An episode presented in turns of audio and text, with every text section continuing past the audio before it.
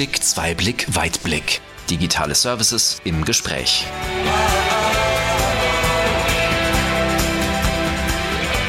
Herzlich willkommen. Es ist wieder soweit. Ich freue mich, Sie zu einer neuen Episode unseres Podcasts Einblick, Zweiblick, Weitblick begrüßen zu dürfen.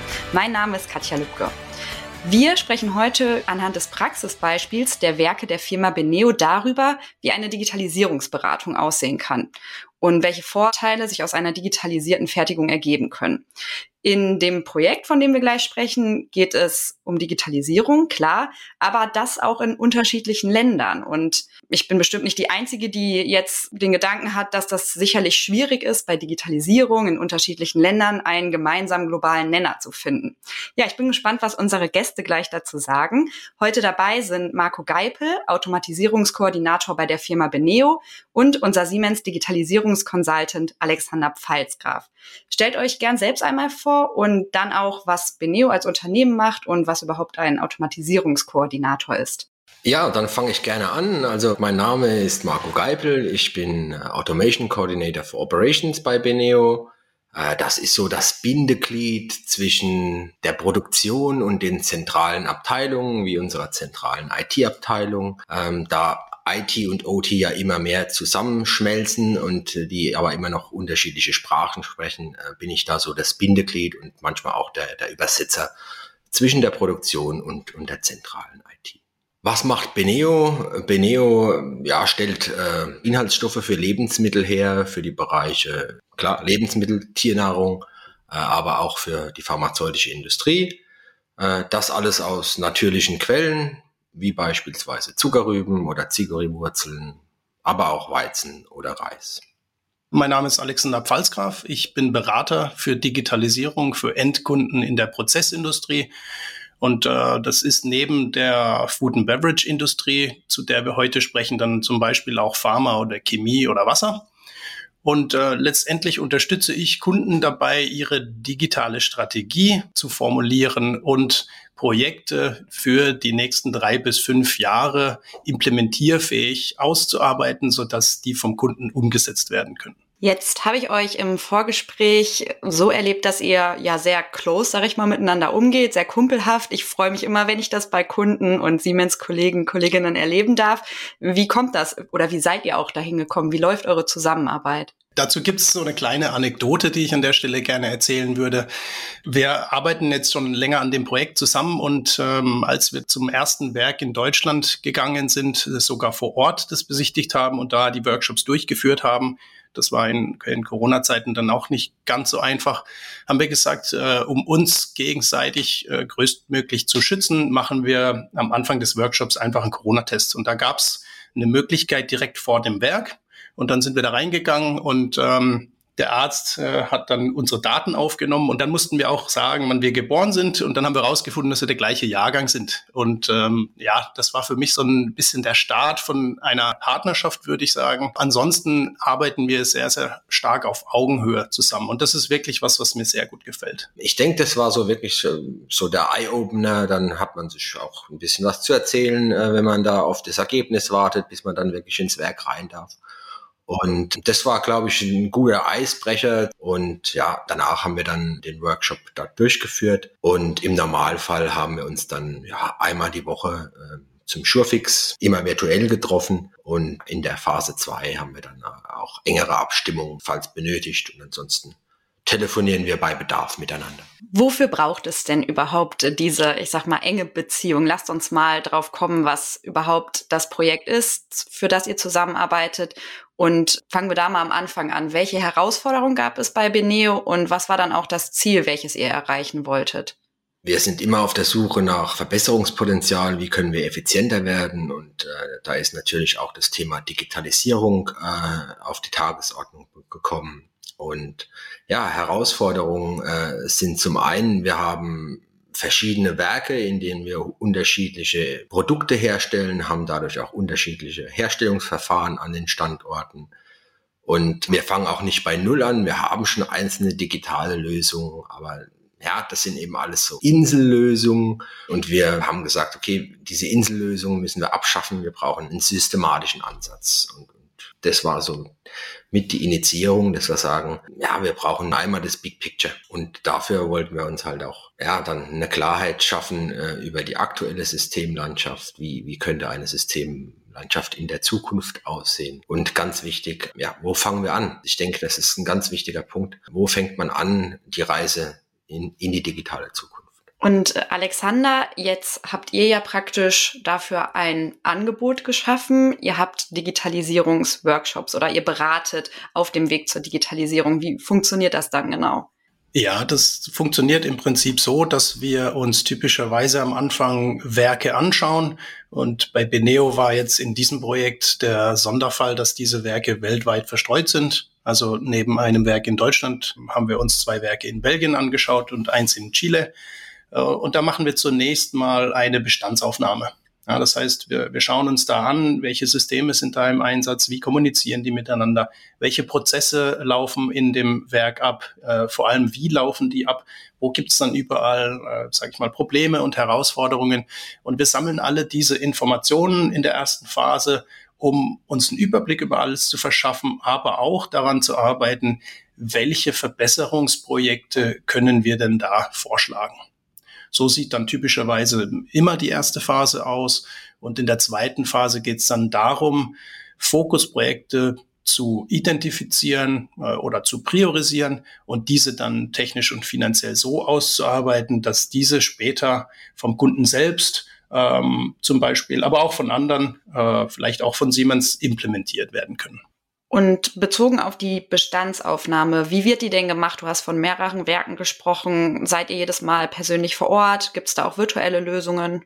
Ja, wir sind natürlich in den aktuellen Zeiten mit Corona ähm, nicht mehr ganz so oft vor Ort, wie wir es äh, gewohnt waren. Und äh, ein Werk war sowieso in Chile. Das ist äh, eine ganze Ecke weg und dahin zu fliegen für so einen Workshop macht auch nicht immer Sinn.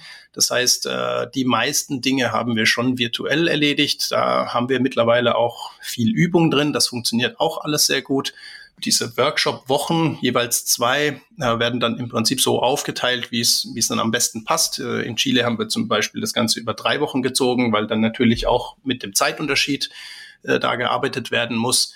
Aber letztendlich sind wir dann in der Lage, das Ganze virtuell genauso gut durchzuführen. Jetzt kann ich mir vorstellen, wenn man einfach allgemein praktisch bei einem Werk fragt, was sind eure Probleme, wo würdet ihr euch verbessern, dann kommt da bestimmt aus allen Bereichen wahnsinnig viel zusammen. Wo fängt man denn dann an? Guckt ihr euch dann eher wirklich kleine Projekte an oder geht ihr direkt auf die, die riesigen Themen los? Wie findet man da den Weg? Ich würde sagen, man fängt weder beim Großen noch beim Kleinen an äh, oder andersrum gesagt, eigentlich nimmt man beides in Betracht. Ja, es, es kommen natürlich Projekte raus, die sehr, sehr groß sind. Wenn es äh, um die Einführung eines neuen Produktionsplanungs- und Steuerungssystems zum Beispiel geht, dann ist es äh, typischerweise ein sehr, sehr großes Projekt. Aber wir nehmen natürlich auch kleinere Dinge auf. Äh, wenn es zum Beispiel in dem Fall von Beneo darum ging, ähm, Checklisten zu digitalisieren, dann ist das jetzt eher ein kleineres Projekt, äh, was dann auch in der Umsetzung vielleicht viel, viel einfacher umsetzbar ist. Ähm, aber wenn man das zum Beispiel am Anfang der Implementierungsphase macht, dann schafft man so auch gleich viel schneller ein Vertrauen aufzubauen, dass dieses gesamte Digitalisierungsprojekt dann auch erfolgreich sein kann. Marco, habe ich, hab ich da irgendwas vergessen? Ich will einfach noch ergänzen, dass wir ja auch einen Teil im Workshop auch damit verbracht haben, uns Gedanken zu machen, wo können wir denn den größten Benefit haben, wenn wir anfangen zu digitalisieren. Das ist ja ein Part in eurem Workshop, den wir auch genutzt haben. Ansonsten, klar, schaut man natürlich, was lässt sich umsetzen. Eins unserer wichtigsten Ziele ist ja, dass wir auch alle Mitarbeiter auf diese digitale Reise mitnehmen. Deswegen haben wir auch wirklich äh, viel Zeit damit verbracht, uns die, die Anforderungen der ganzen anzuhören, zu verstehen, ähm, was die aktuellen Probleme sind und, und wir versuchen dann natürlich gemeinsam Lösungen zu finden in Zusammenarbeit mit allen Abteilungen und dann ist natürlich ein Punkt auch, äh, ja, was stört die Mitarbeiter am meisten? Ja? Äh, wo, wo sehen die Mitarbeiter ähm, die größten Potenziale. Und ich denke, dass das ist auch ein Aspekt, den man mit einbeziehen sollte, wenn man sich fragt, wo fange ich denn an?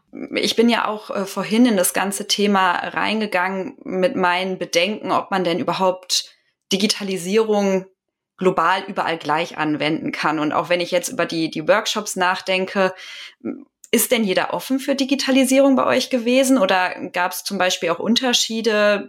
Ne, wir haben ja jetzt äh, Chile, Belgien und Deutschland als Werke. Sind alle da gleich mit umgegangen mit dem Weg und der Reise zur Digitalisierung? Ob das in allen Ländern gleich ist, das war natürlich unsere Hoffnung, dass wir Punkte finden, die wir über alle Produktionsstandorte verbessern könnten. Mit der Hoffnung sind wir ins Projekt gegangen und die hat sich auch bestätigt. Das heißt, ähm, es, es gibt eigentlich meiner Meinung nach keine Unterschiede äh, zwischen den Ländern. Ich denke, die, die Aufgaben sind überall die gleichen, die, die Ziele auch. Und ähm, ja, wenn man hingeht und, und wirklich die, die Mitarbeiter von Anfang an auf diese digitale Reise mitnimmt und mit einbezieht, dann kann das auch äh, funktionieren. Was waren denn, wenn du drüber reden darfst, die größten Pain Points, sag ich mal, der Mitarbeiter? Ist da was besonders aufgefallen? Wir haben einige Painpoints festgestellt, die wirklich organisatorischer Natur sind, äh, wo es um Kommunikation geht, die, die man vielleicht ähm, unnötigerweise betreibt, weil man kein IT-System hat, ähm, was die Dokumente lenkt oder, oder weil die Checklisten eben noch in Papier abgelegt werden und ähm, ja, wo ist die aktuelle Vorlage etc. pp. Ähm, ja, das denke ich mal waren somit die meisten der Pain Points. Ja, ich denke, relativ allgemein gesagt kann man, glaube ich, feststellen, dass zwar in den unterschiedlichen Standorten ähm, oft die, dieselben Systeme verwendet werden, aber die doch unterschiedlich implementiert wurden, aber auch unterschiedlich benutzt werden. Und da kommt sicherlich das Thema äh, andere Länder äh, gehen anders mit anderen, äh, mit den gleichen Systemen um, wie man es jetzt zum Beispiel aus Deutschland äh, kennt weil, weil da einfach die, die Ideen andere sind. Das heißt, da gibt es dann doch teilweise Unterschiede, wie dann solche Systeme eingesetzt werden. Ja. Und konntet ihr hinsichtlich digitaler Tools dann auch feststellen, ob da irgendwie unterschiedliche Berührungsängste vorgelegen haben? Oder waren alle wirklich offen dafür, den, den Weg der digitalen Reise zu beschreiten? Also es war so, dass seitens Beneo das ganze Projekt ja äh, von strategischer Wichtigkeit ist und dass das Ganze auch kommuniziert wurde und ich sag mal, Marco hat das Ganze mit den einzelnen Werken immer so vorbereitet, dass er denen genau erklärt hat, was wollen wir hier in dem Projekt erreichen, wie führen wir das Ganze durch. Ähm, das heißt, er hat es auch so vorbereitet, dass die lokalen Werke da immer gut vorbereitet in die Workshops gegangen sind. Und wenn du dann am Ende über Lösungen sprichst, dann ist es ja so, dass du dir aus den gesammelten Pain Points, aus den Informationen von der Systemlandschaft und den Prozessen, dass du das dann alles so aufbereitest, dass du denen dann klar darlegen kannst, hey, wir haben diese Punkte bei euch gefunden, äh, wir haben dieses Projekt für euch definiert und das würde euch so und so helfen. Ja, und wenn du dann in der Lage bist, ein Projekt so vorzustellen, dann ist es ja unmittelbar deutlich, welche Vorteile die Kollegen davon hätten. Und, und es ist ja nicht so, dass wir das denen einfach so vorsetzen, sondern wir diskutieren das ja auch mit denen. Ja, das heißt, das ist unsere Idee aus der Erfahrung von vielen, vielen solcher Projekte, die wir bisher gemacht haben äh, und den Erfahrungen, die wir in den einzelnen Industrien haben. Äh, aber das wird dann natürlich diskutiert mit den Kollegen, denn es soll ja für sie von Wert sein.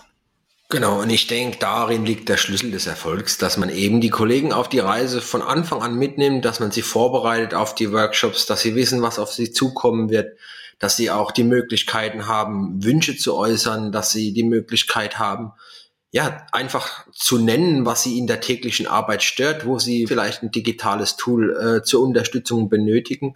Und wenn man dann Lösungen präsentieren kann, die eben diese Pain Points beseitigen können und die Kollegen auch noch an der Ausarbeitung beteiligt sind und was wir auch getan haben, wir haben dann in jedem äh, Werk eine Priorisierung festgelegt, so dass das Werk wirklich selbst priorisieren kann. Was ist denn das Wichtigste für uns?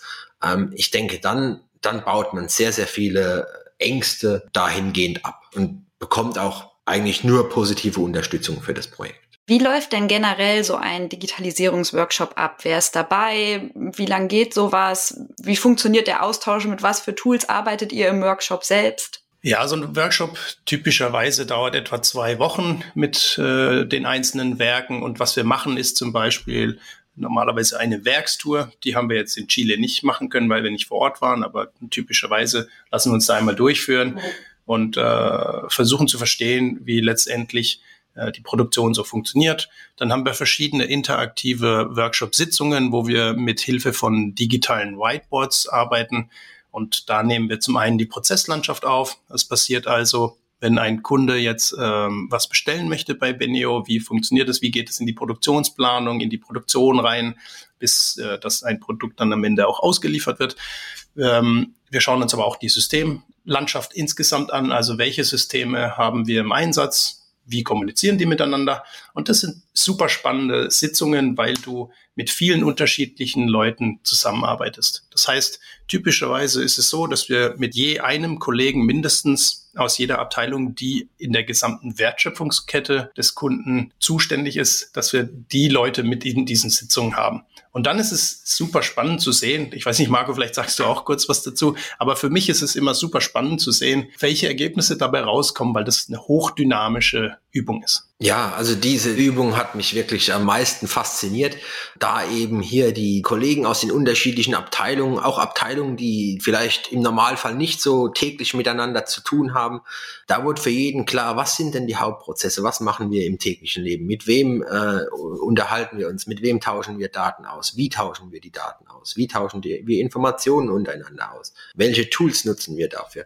Und das waren wirklich für mich die aufschlussreichsten äh, Diskussionen tun, weil man bekommt über diesen Workshop wirklich ein, ein sehr gutes allgemeines Picture über das Werk, wie wird dort gearbeitet. Ihr habt ja dann praktisch Input aus allen Abteilungen bekommen. Waren das denn eher wirklich Prozessabläufe, zum Beispiel zwischen Abteilungen, oder ging es auch wirklich darum, irgendwie was an der Produktproduktion zu verbessern? Die Bandbreite ist da sehr, sehr groß. Wir haben vorhin über ein Tool für digitale Checklisten geredet, wo es um relativ einfache Abläufe geht, wie man jetzt, sage ich mal, ein Audit intern durchführt, ja, der einfach anhand so einer Checkliste äh, durchgeführt wird.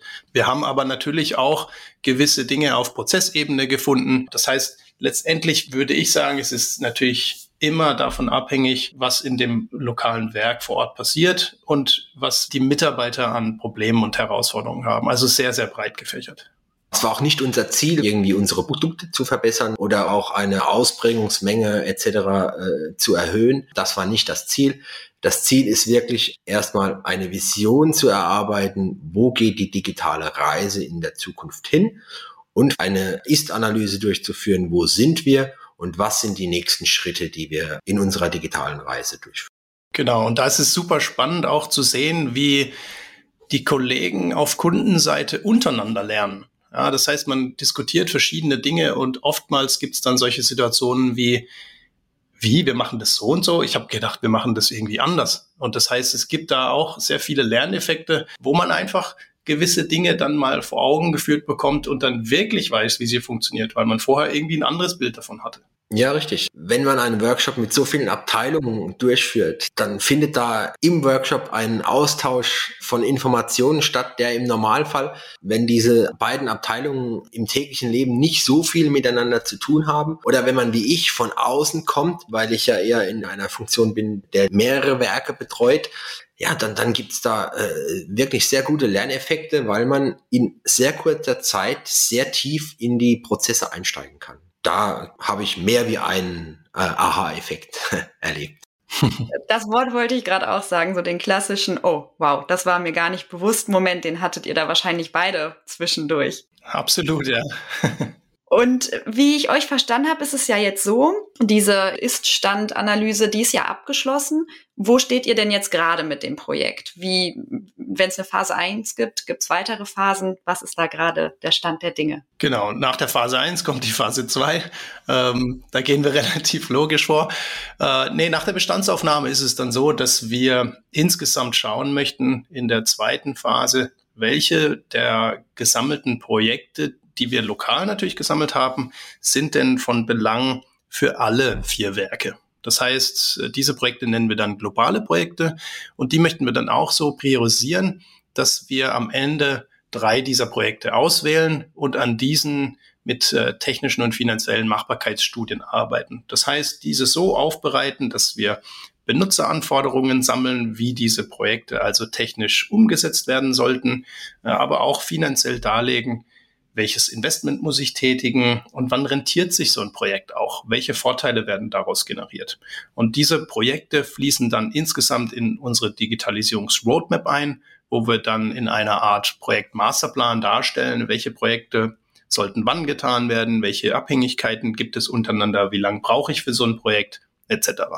Genau, also in Phase 1 haben wir quasi erstmal Transparenz geschaffen und einen Überblick gemacht. In Phase 2 stellen wir diverse Projekte in den Mittelpunkt. Wir sagen, okay, das ist ein strategisches Projekt für uns, das wollen wir jetzt weiter angehen. Wir bringen die in die richtige Reihenfolge, welche Abfolge ist am sinnvollsten und ja, gehen danach in Phase 3 über, wenn wir die Projekte dann durchführen und ausrollen.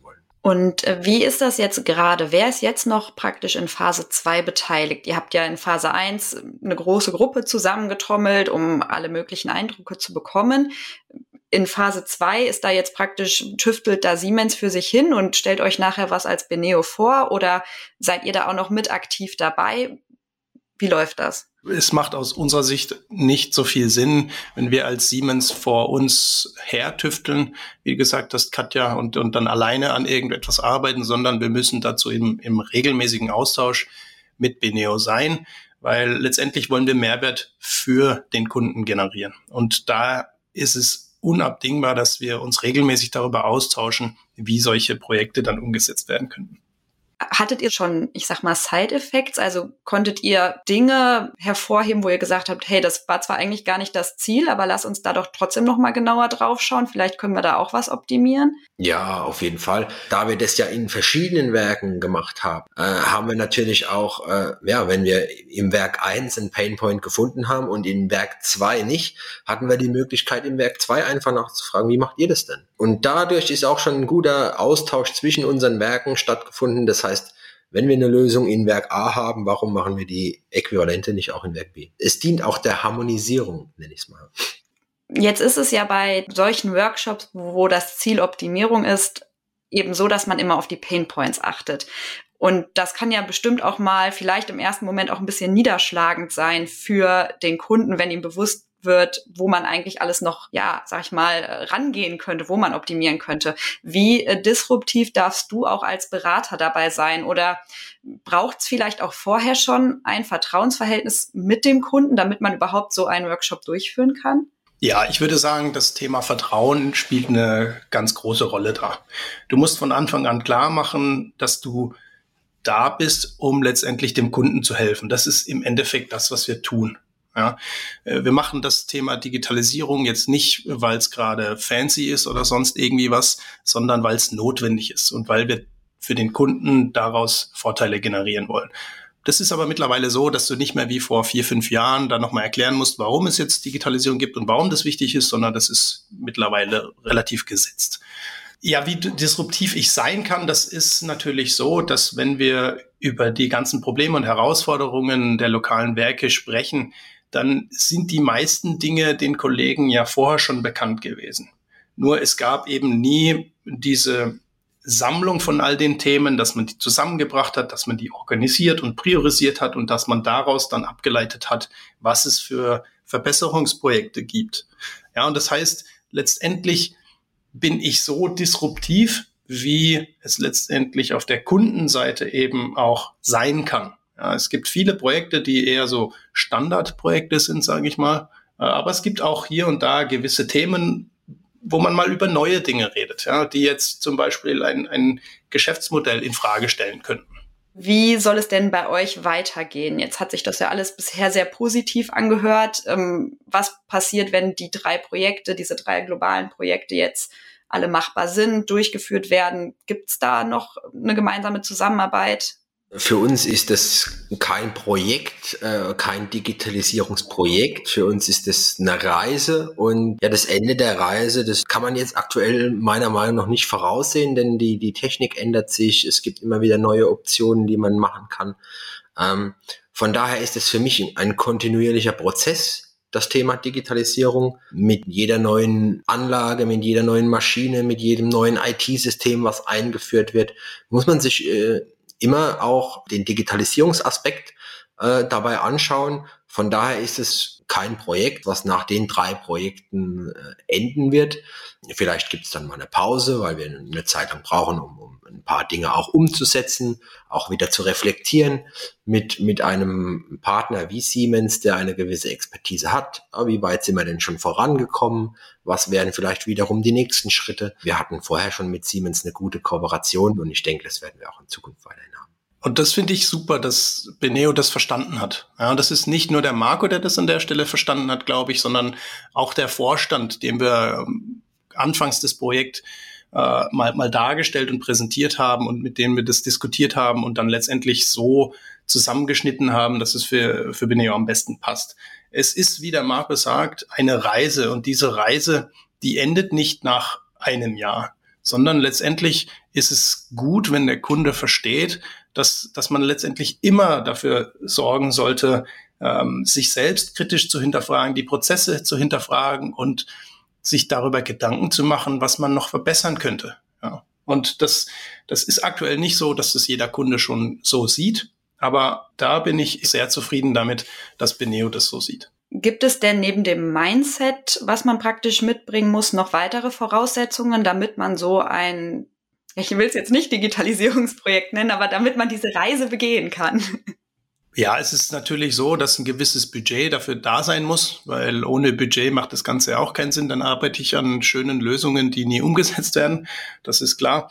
Ähm, das Interesse muss da sein und letztendlich, wie wir jetzt von Marco gehört haben, dass das Ganze als Reise bei Beneo gesehen wird, das ist eine sehr, sehr schöne Voraussetzung, die wir an der Stelle haben man muss einfach auch eine gewisse Offenheit mitbringen, ja? sich auf neue Konzepte wie diesen Workshop einlassen, auch offen sein für neue Ideen, für neue Lösungen, weil es macht meiner Meinung nach keinen Sinn, so ein Projekt oder eine Reise zu starten, ähm, wenn man vorher schon weiß, wo man hin will. Ich denke, wir haben eine, eine grobe Richtung gehabt, ja, und diese Richtung oder diese Vision wird ja in kleinen iterativen Schritten immer klarer und kriegt vielleicht hier und da nochmal einen Touch von rechts und links, da neue Möglichkeiten, neue Technik entstehen. Und ich denke, ganz wichtig ist, dass man einfach offen ist. Und Alex, wie siehst du generell die Zukunftsperspektive für den Bereich des Digitalisierungskonsultings?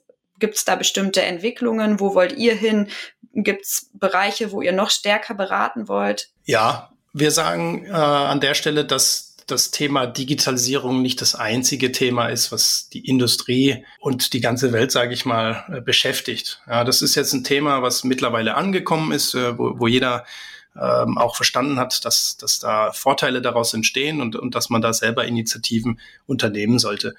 Aber ich glaube, wir müssen auch jetzt in sehr naher Zukunft unseren Fokus ein bisschen erweitern, wenn wir über das Thema Nachhaltigkeit nachdenken.